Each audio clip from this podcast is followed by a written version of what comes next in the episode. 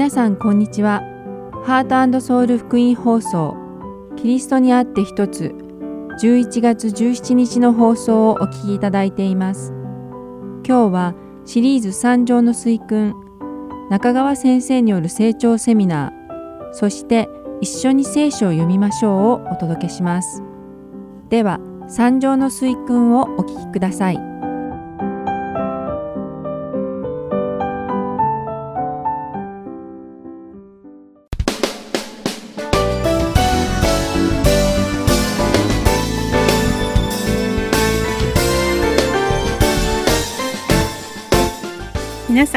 にちは。三条の水訓の時間です。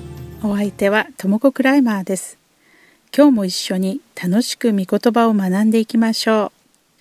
さて前回はイエス様が教えてくださった祈りのひな形である主の祈りを通して正しい祈り方を学びました。私たちが祈りを捧げる対象は天にいます聖なる神様であられるということ。そしてその神様の御心が天で行われるように地でも行われますように祈らなくてはならないことも学びました。もちろん神様は私たちの日々の必要は全てご存知です。けれどもイエス様はあえて私たちに日々の糧を与えてくださり私たちの負い目を許しサタンの誘惑に合わないように祈りなさいと教えてくださいました。そしてさらに三条の水訓では施しの仕方と正しい祈り方の後に断食についても教えてくださっています。なぜなら祈りと断食はユダヤ人の信仰にとって欠かせないものだったからです。では今回はイエス様が教えてくださる断食について詳しく見ていくことにしましょう。まずマタイの福音書の第6章の16節から18節を読んでみましょう。そこには、断食する時には偽善者たちのようにやつれた顔つきをしてはいけません。彼らは断食していることが人に見えるようにとその顔をやつすのです。誠にあなた方に告げます。彼らはすでに自分の報いを受け取っているのです。しかしあなたが断食する時には自分の頭に油を塗り顔を洗いなさい。それは断食していることが人には見られないで隠れたところにおられるあなたの父に見られるためです。そうすれば隠れたところで見ておられるあなたの父が報いてくださいます。とあります。この三条の水訓の中ではイエス様は正しい施しの仕方や祈り方と同様に正しい断食の仕方について言及されていますがそこには同じ趣旨のことが繰り返されています。それは偽善者たちのようであってはならない彼らは人から注目と称賛を得るために行うからであるというものです。そしてまた偽善者はすでに受けるべき報酬をこの世で受け取ってしまっているために神様からの報酬は残っていないということです。ですから私たちはこれらのことを行う時は人に見られないように密かに神様だけが知っているように行いなさいということでした。今読んだ断食に関する聖書箇所にも全く同じ趣旨のことが書かれています。16節では断食をする時には偽善者たちのようにやつれて苦しそうな顔をしてはいけない。彼らは断食をしていることが人からわかるようにやつれて苦しそうな顔をするからです。とあります。人から注目を集めるのに彼らはわざわざ顔を洗わずに弱っているふりをしていたのです。神様は1年に一度食材の日に断食することをイスラエルの民に命じられました。レビ記の16章には贖いの日に関する主の掟について書かれています。それはイスラエルの民と祭司たち自身が犯した罪をあがなうために大祭司が行うべき生贄の儀式のことです。それを行う時にはイスラエルの民の汚れと背きのすべての罪のために聖書と会見の天幕と祭壇に対しても贖いを行わなくてはいけないとあります。そして神様はイスラエルのすべての民はこの日に戒めなければならないと言われました。これは断食をしなさいという意味です。つまり一年に一回罪をあがなうために断食をしなさいと命じられたのです。しかしイエス様の時代にはサドカイ人とパリサイ人は週に少なくとも2日月曜日と木曜日に断食を行っていました。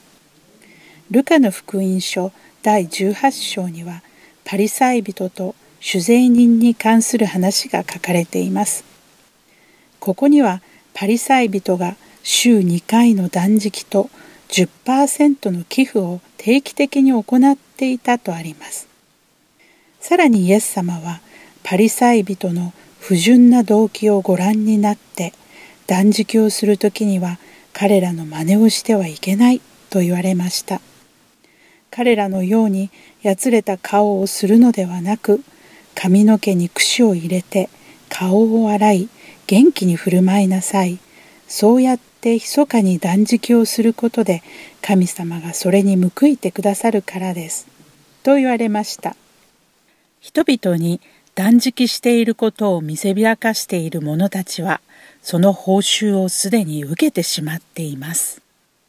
しかし断食を密かに神様だけに知られるように行う者はその報酬を神様から受けることができると言われているのです。この教えを説いてくださった時イエス様はすでに荒野で40日間の断食をご経験されていました。聖書には個人的にあるいは集団で断食をした人々の話がたくさん出てきます。そして現代でも個人的にあるいは教会のグループで断食を行うクリスチャンがたくさんいます。つまり聖書でいう断食とはただ単に食べ物を断つことではないのです。断食中には祈りが伴うべきものなのです。もし祈ることが神様に目を向けて神様お一人を信じるということであるのなら断食というのは人間として肉体的に必要な基本事項の一つを断つことによって神様だけに集中することではないでしょうか。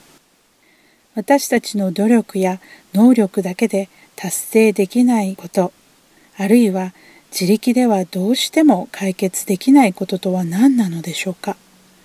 それは罪なのです。私たちはどうあがいても決して自分たちの力で罪を解決することはもとより消し去ることなど到底不可能なのです。罪のために何が起きたのでしょうか？神様は預言者を通して罪人にその罪を明かされました。そしてその結果人々は神様に慈悲を請うべく断食をしたのです。ダビデがウリアからその妻バテシバを奪い取り彼女はダビデの子を産みました。しかしその子は生まれてすぐに病気になって瀕死の状態になりダビデは神様に慈悲を乞い断食をしました。神様のメッセージを夜中から聞いたニネバの人々は滅びを避けるため神様に慈悲を乞い断食しました。ダニエルはイスラエルの民が70年間バビロニアの捕虜になると聞いた時断食をしました。これは私たちが罪を許していただくために断食をしなければならないということではありません。断食は罪の許しのための必要条件ではないのです。私たちが神様の見舞いに犯した自分の罪の大きさを知り、自力ではその罪から逃れられず、神様ただお一人が私たちに慈悲をかけてくださることができると分かった時に初めて私たちは神様の慈悲を受けることができるのです。そして神様の見前に自分の罪を悔いて告白し罪の許しを請う時私たちは断食と祈りを自発的に行えるようになるのです。つまり私たちは罪の許しを請うために断食するのではなく神様に全てを委ねるために断食をするのです。聖書には私たちが霊的な戦いの中で神様の助けが必要な時に断食をしろと書かれています。断食とは自分が無力であることを認め神様の見舞いにへり下って神様を求める行為なのです。神様に自分の欲望を満たしてもらうためでも人から尊敬を集めるためでもましてや人からの注目を集めるためでもないのです。断食は祈る人が自分の心を神様に焦点を向けるために行う行為であり神様以外のものがその目的ではないのです。切に神様を求め神様だけを見上げたいと望む人はむしろ自分が断食していることを他人に知られたくないのです。ですからイエス様が髪の毛を溶かし顔を洗いなさいと言われたのは誇張でも何でもないのです。神様だけに頼り神様に全ての気持ちを注ぐことを望むような人はかえって他人に自分が何をしているかを見せたがらないものなのです。神様は私たちが施しをしたり祈ったり断食をする時私たちの動機つまり私たちの心を見られるのです。私たちが皆イエス様が教えてくださった正しい施し祈りそして断食ができるようになることを願っています。さて今回の断食に関する学びはここまでです。次回はイエス様が言われた自分のために天に宝を積むとは一体どういう意味なのかを見ていく予定です。今日もお付き合いくださってありがとうございました。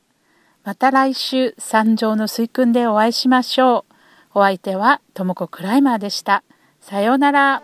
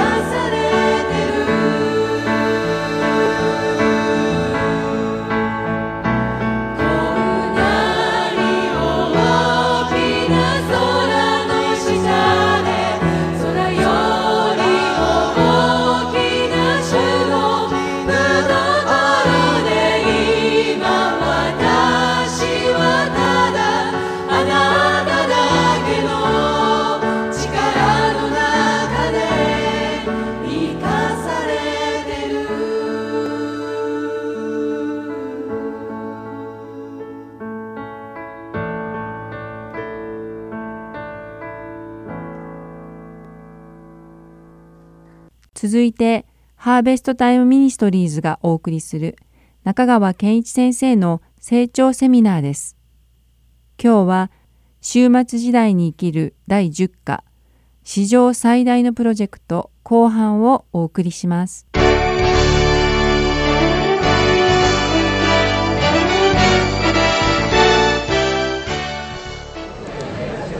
さあ皆さん第10課の後半を始めましょう。大宣教命令の話をずっと学んでおります。テキストの59ページの5番を見てみましょう。大宣教命令の動機はいくつありますか？5つあります。何かをするためには動機というのがあります。で史上最大のプロジェクト。これ大宣教命令の上手ですね。これは動機において他のどんなプロジェクトとも異なります。それは自らの利益のためでなく清い動機で神の国を広げていこうとするのは教会だけです。自分のためではない。じゃあどういう動機があるのか。なぜ大宣教命令をしなきゃいけないのか。なぜ人は大宣教命令に駆り立てられるのか。第1番目。人は何？滅びつつある。あの絵で見ると地球の周りにですね惑星がいくつありますか？5つありますね。そして足に鎖をつながれてる人いるでしょ？どっかで見たことないこの人。思い出した？第何課で？第2課でいたじゃんこの人。牢獄にいたじゃない。つまり人は滅びつつあるということ。目の前の人が滅びつつあることを知ったなら私たちはどのような行動をとるでしょうか。あのね人がイエス様の弟子になって大宣教命令のために献身をするかどうかの最大の違いの一つは人は滅びつつあるということを真剣に捉えるかどうかです。もう一つはキリスト以外に救いはないということを真剣に捉えるかどうかです。いいですか？私はテレビ伝道始めた頃ねあるテレビ局に行ってそのテレビ局の営業マンと時間のことや費用のことを交渉したことがあったんです。で一応話が終わってからその人がこう聞きました。ところで中川さんって言うんですね。まあ未信者だからね。あの私が牧師だって認識はないわけですよ。中川さん。あなたなんでねお金かけてスポンサーもないのにねこんなことやるんですか何が動機ですか。と質問してきました。そこで私はもちろん自分の証しをしたりね。クリスチャンがなぜ伝道するのかって話をしました。彼は理解できないなという顔をして聞いてました。僕がはっきり言えるのはね私を駆り立ててるのはキリストを拒否した人を待っている過酷な運命を考えると黙ってはおれない。もう一つはキリスト以外に救いはない。この2つを確信しているからです。だから最近流行りのセカンドチャンスというあの教えには私は本当に反対しています。2度目のチャンスがあるならばこの間も言ったようにそれじゃあある人は地上障害を好き放題に生きてね死んでからはっきり分かったら信じたらいいじゃないかのんきな話になりますよ。そうではない。キリスト以外に救いの道はない。もしねイエス・キリスト以外にも救いの道があったらね僕はテレビ伝道直ちにやめますよ。どうしてこの道一本にかけて必死になって皆さんと一緒にやる必要があるんですか？イエス様でなくても救いがあるんだったら。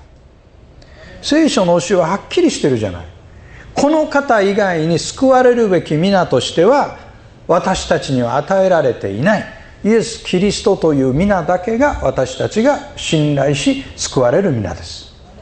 そしてその救い主を信じないっていうことは光に背を向けたっていうことなんです。先ほどですねある方が来て質問しました。あの私の知ってる人がね地獄の存在について非常に抵抗感がある。神は地獄を作ったのか、まあ、これ似たような質問をたびたび受けますよ。神が愛だったら何で裁きがある何で地獄があるんだという質問ですね。これはどこに行ってもよく受ける普遍的質問です。それに対する答えはまず神が絶対的に清い方であるということ。だから悪や罪の存在は許せない。と同時に2つ目に神は人間の自由意志を非常に尊重しておられる。全ての人が救われるようにしたらいいっていうのはじゃあ全ての人をロボットにしたらいいということになっちゃう。ロボットでは愛の関係はないんです。あくまで人間は自由意志を持ってキリストを受け入れることも拒否することも許されてるというベースの中に私たちの伝道があるんです。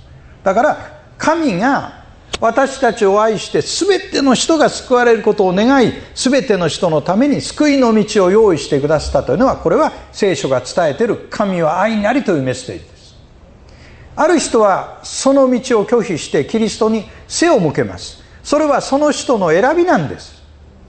今神は罪人の上にもクリスチャンの上にも同じように雨を降らせ同じように光を与えてくださってます。私は教会に行ってねパッと立った時に特に伝道集会なんかでねクリスチャンとクリスチャンでない人と見分けがついたら嬉しいなと思うことがあります。クリスチャンこの辺にパーッと光がついててね天使のあの輪のようにねクリスチャンでない人はそうじゃない。見分けがついたらそのまだ光ってない人を中心に話していけばいいんだ。分からないですよ。ということはつまり神は平等に扱ってるんです。地上障害においては。けれどもあの死の状態になった時に違ってくるんです。それは何かというとキリストを拒否した人は光を拒否したんです。キリストは光です。光を拒否したから光のないところに行くんです。キリストは愛です。愛を拒否したから愛のないところに行くんです。キリストは命です。だから命を拒否したら命のないところに行くんです。それは神がその人を地獄に追い込むことを喜んだということではなくてその人自らが神と共に住むことを拒否した結果神のいないところに行くんです。その神がいないところを地獄と呼ぶんです。私たちは人は滅びつつあるというこの事実を常に厳粛に受け止めなければなりません。2つ目。今度はねあの牢獄にとらわれている人の隣にたくさんお金を持ってる人いるでしょ？わかる？で背が若干すん足らずな感じがする聖書に出てくる人でお金持ちで背が低かった人誰が思い出す？ザーカイですよこれ。ザーカイでザーカイで何を表したいか私たちは負債を負ってる。パウロはこう言いました。私はギリシャ人にも未開人にも知識のある人にも知識のない人にも返さなければならない負債を負っています。というのは私が福音を述べ伝えてもそれは私の誇りにはなりません。そのことは私がどうしてもしなければならないことだからです。もし福音を述べ伝えなかったら私は災いだ。旧約聖書でね彼らを話し合っていった私たちのしていることは正しくない今日は良い知らせの日なのに私たちはためらっている。もし明け方まで待っていたら私たちは罰を受けるだろう。さあ行って王の家に知らせよう。これは町の外に住んでいた貧しい人たちが語った言葉です。食料が手に入ったんです。良い知らせなんだ。今日伝えなければ。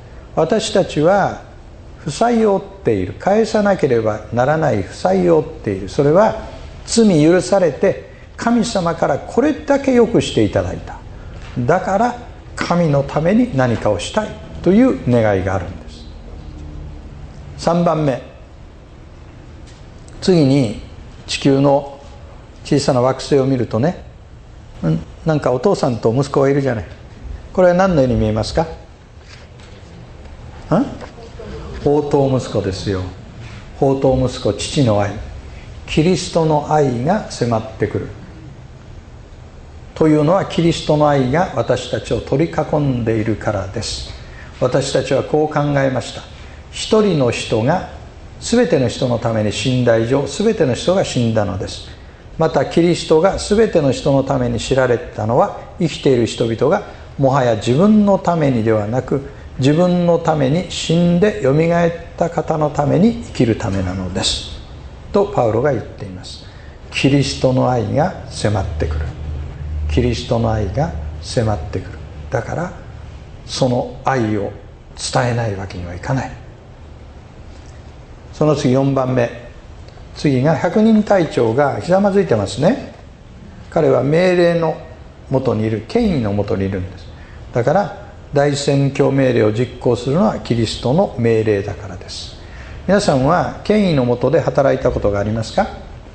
この中で兵役についた兵役についた経験のある方ちょっと手を挙げてみてください。あいらっしゃるね。はい。軍隊ではね上官の命令は絶対でしょ。あのいちいち文句「いや私はそうは思いません」って言ったら指揮系統がガタガタになるじゃない。僕は軍隊に勤めた経験はないけどもあの会社員で上司のもとで働くという経験ありますよね。マクドナルドの頃ね社長室からそうですね20メーターぐらい離れたかな僕のデスクが。で社長秘書っていうのはいるんです。社長室から首出して時々大声で叫ぶんです。中川さん社長がお呼びです。僕ちょっと待って今忙しいから10分ぐらいしたら行きますので言わないよ。どんなに忙しいことしてても「はい」社長によく思われたいからね「はい」ですよもう。何でしょうか。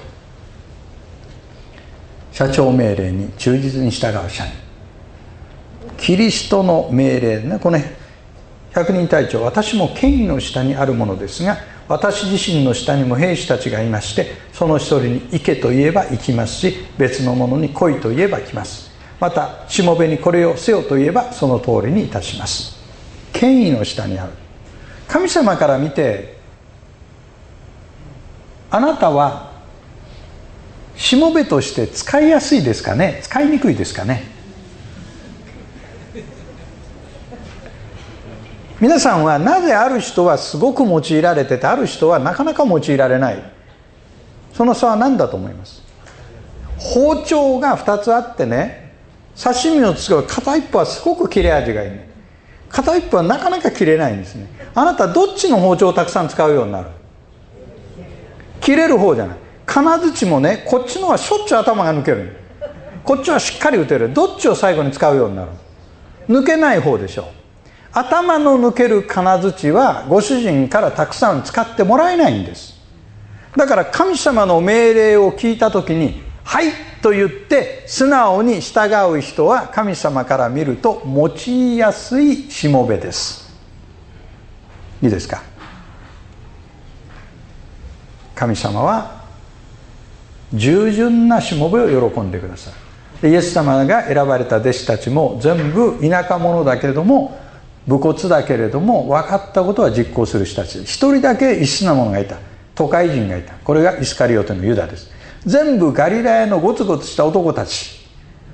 でわけの分かんないこともあるけど彼らが良かったのはね行動力があったんですね。分かったことはすぐに実行に移す、ね、言わないことまでやっちゃうというのはペテロですよ。でもそれもね熱心さのゆえですからそういう人はイエス様はすごく愛しておられる。でやがて立派な器になっていくわけですね。まあ当面はね水の上を歩きたいって言ったりね。いろんな私はあなたのためだったら死にますとか言ってそのうちね知らないって言ったりね。いろんなことあるけどもでも熱心に神様に仕えたいという荒削りの器を神様は愛されますよ。キリストの命令であるということ。そして最後に5番目に大宣教命令を行う動機ですがこの惑星の中で空を見上げている人たちの群れがいるでしょ。キリストの再臨が近い。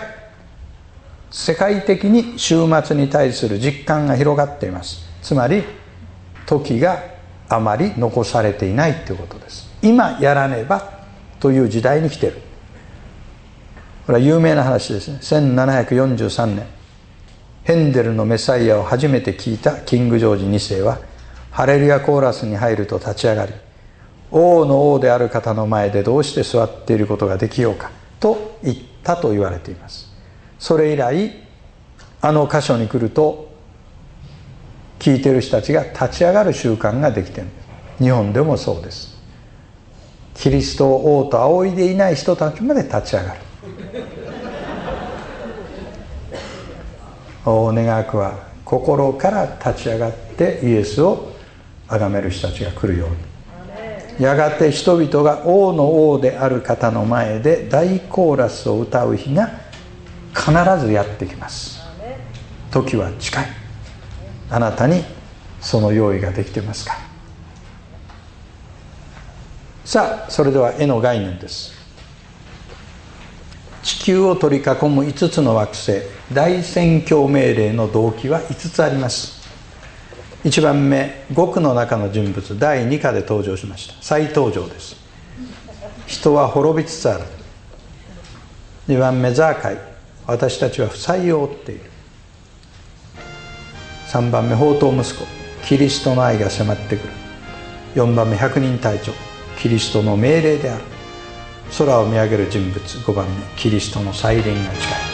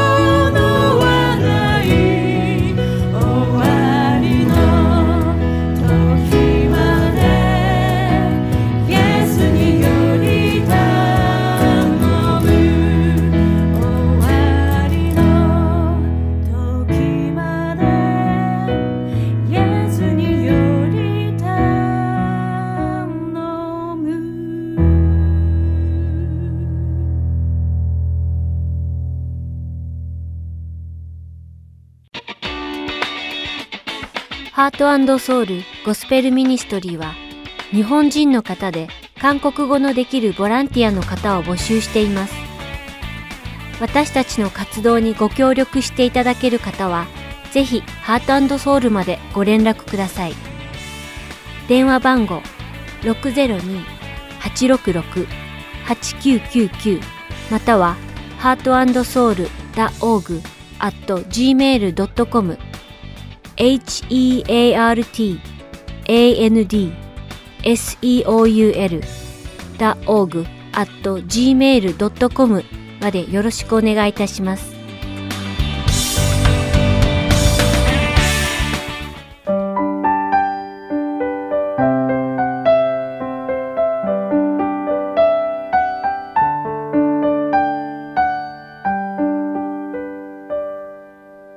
次は一緒に聖書を読みましょうお聞きください。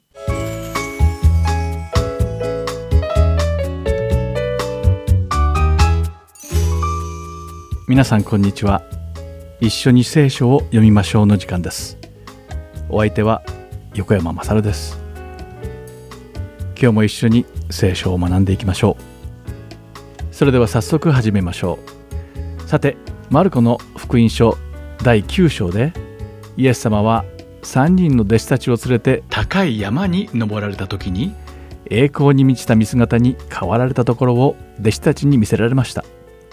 それは聖書用語では山上におけるキリストの変貌もしくは変容と呼ばれています。そしてその後イエス様と3人の弟子たちが山から降りてきた時残っていた弟子たちと群衆は言い争いをしていました。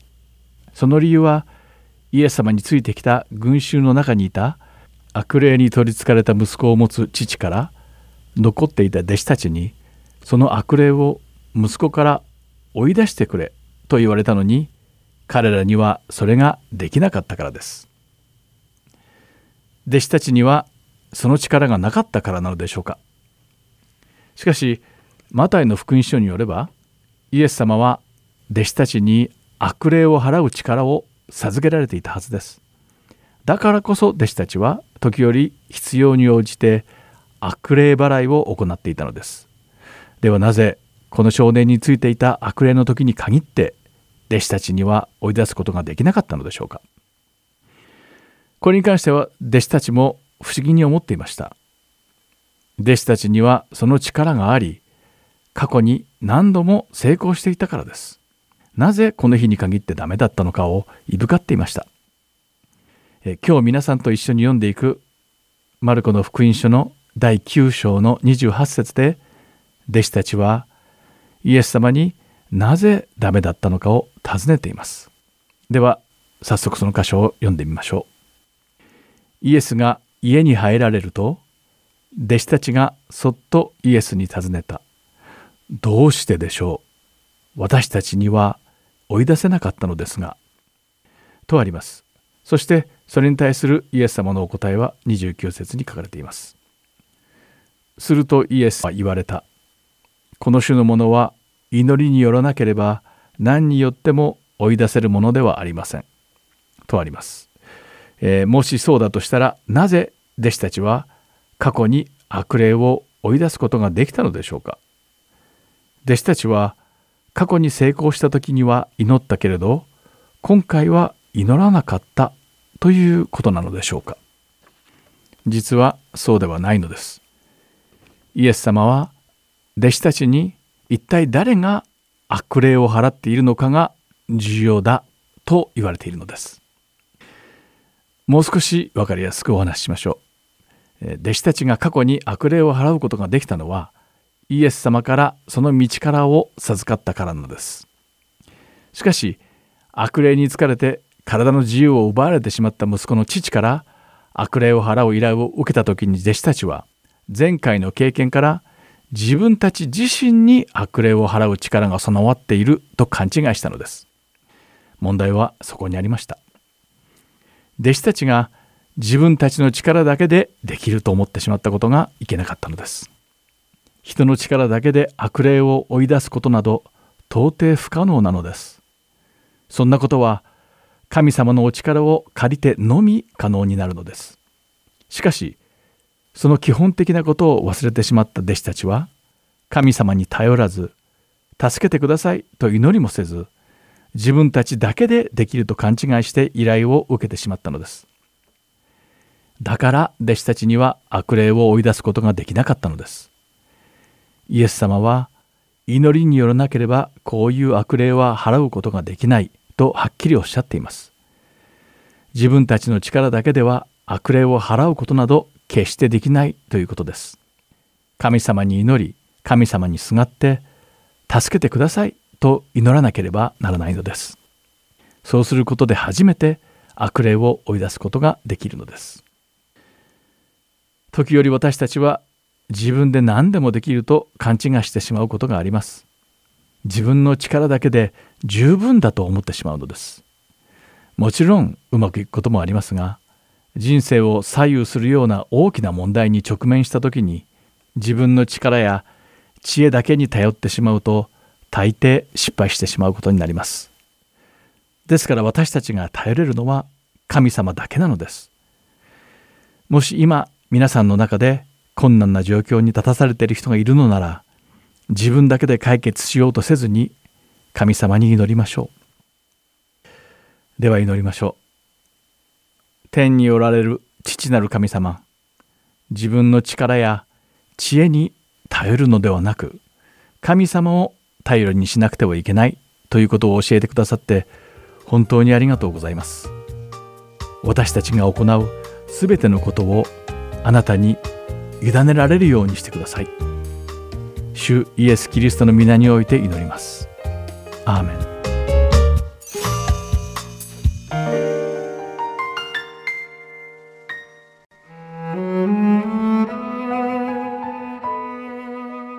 今週はマルコの福音書第9章9節から29節までをお読みいたします。さて山を降りながらイエスは彼らに人の子が死人の中からよみがえる。時までは今見たことを誰にも話してはならない。と特に命じられた。そこで彼らはそのお言葉を心に固く留め死人の中からよみがえると言われたことはどういう意味かを論じ合った。彼らはイエスに尋ねていった。立法学者たちはまずエリアが来るはずだと言っていますがそれはなぜでしょうか？イエスは言われたエリアがまず来てすべてのことを立て直しますでは人の子について多くの苦しみを受け蔑まされると書いてあるのはどうしてなのですか？しかしあなた方に告げます。エリアはもう来たのです。そして人々は彼について書いてある通りに好き勝手なことを彼にしたのです。さて彼らが弟子たちのところに帰ってきて見るとその周りに大勢の人の群れがおりまた立法学者たちが弟子たちと論じ合っていた。そしてすぐ群衆は皆イエスを見ると驚き走り寄ってきて挨拶をした。イエスは彼らに、あなた方は弟子たちと何を議論しているのですか？と聞かれた。すると群衆の一人がイエスに答えて言った。先生、口を聞けなくする霊に疲れた私の息子を先生のところに連れてきました。その霊が息子に取り付くと、ところ構わず彼を押し倒します。そして彼は泡を吹き、歯ぎしりして体をこわばらせます。それでお弟子たちに霊を追い出すように願ったのですが、できませんでした。イエスは答えて言われた。ああ、不信仰な世だ。いつまであなた方と一緒にいなければならないのでしょう。いつまであなた方に我慢していなければならないのでしょう。その子を私のところに連れてきなさい。そこで人々はイエスのところにその子を連れてきた。その子がイエスを見ると、霊はすぐに彼を引きつけさせたので、彼は地面に倒れ、泡を吹きながら転げ回った。イエスはその子の父親に尋ねられた。この子がこんなになってからどのくらいになりますか？父親は言った。幼い時からです。この霊は彼を滅ぼそうとして何度も火の中や水の中に投げ込みました。ただ、もしお出来になるものなら、私たちを憐れんでお助けください。するとイエスは言われた。できるものならというのか？信じる者にはどんなことでもできるのです。するとすぐにその子の父は叫んでいった。信じます。不信仰な私をお助けください。イエスは群衆が駆けつけるのをご覧になると、汚れた霊を叱って言われた。口を聞けなくし、耳を聞こえなくする霊、私がお前に命じる。この子から出て行け。二度とこの子に入るな。するとその霊は叫び声を上げ、その子を激しく引きつけさせて出て行った。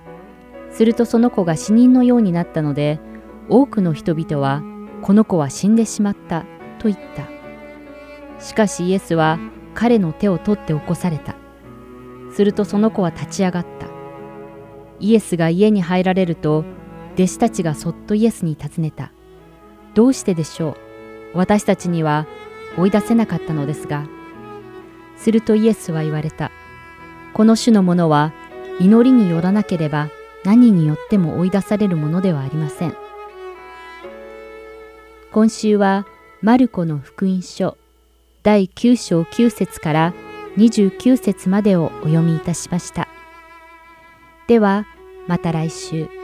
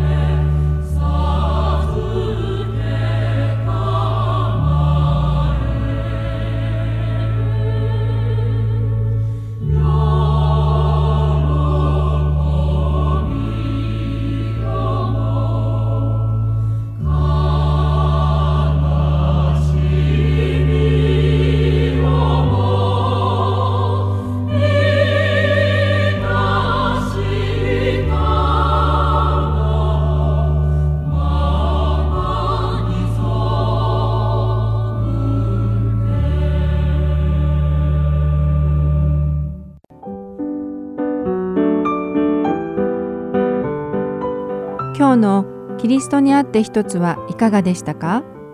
最後までお付き合いくださりありがとうございました。また来週お会いしましょう。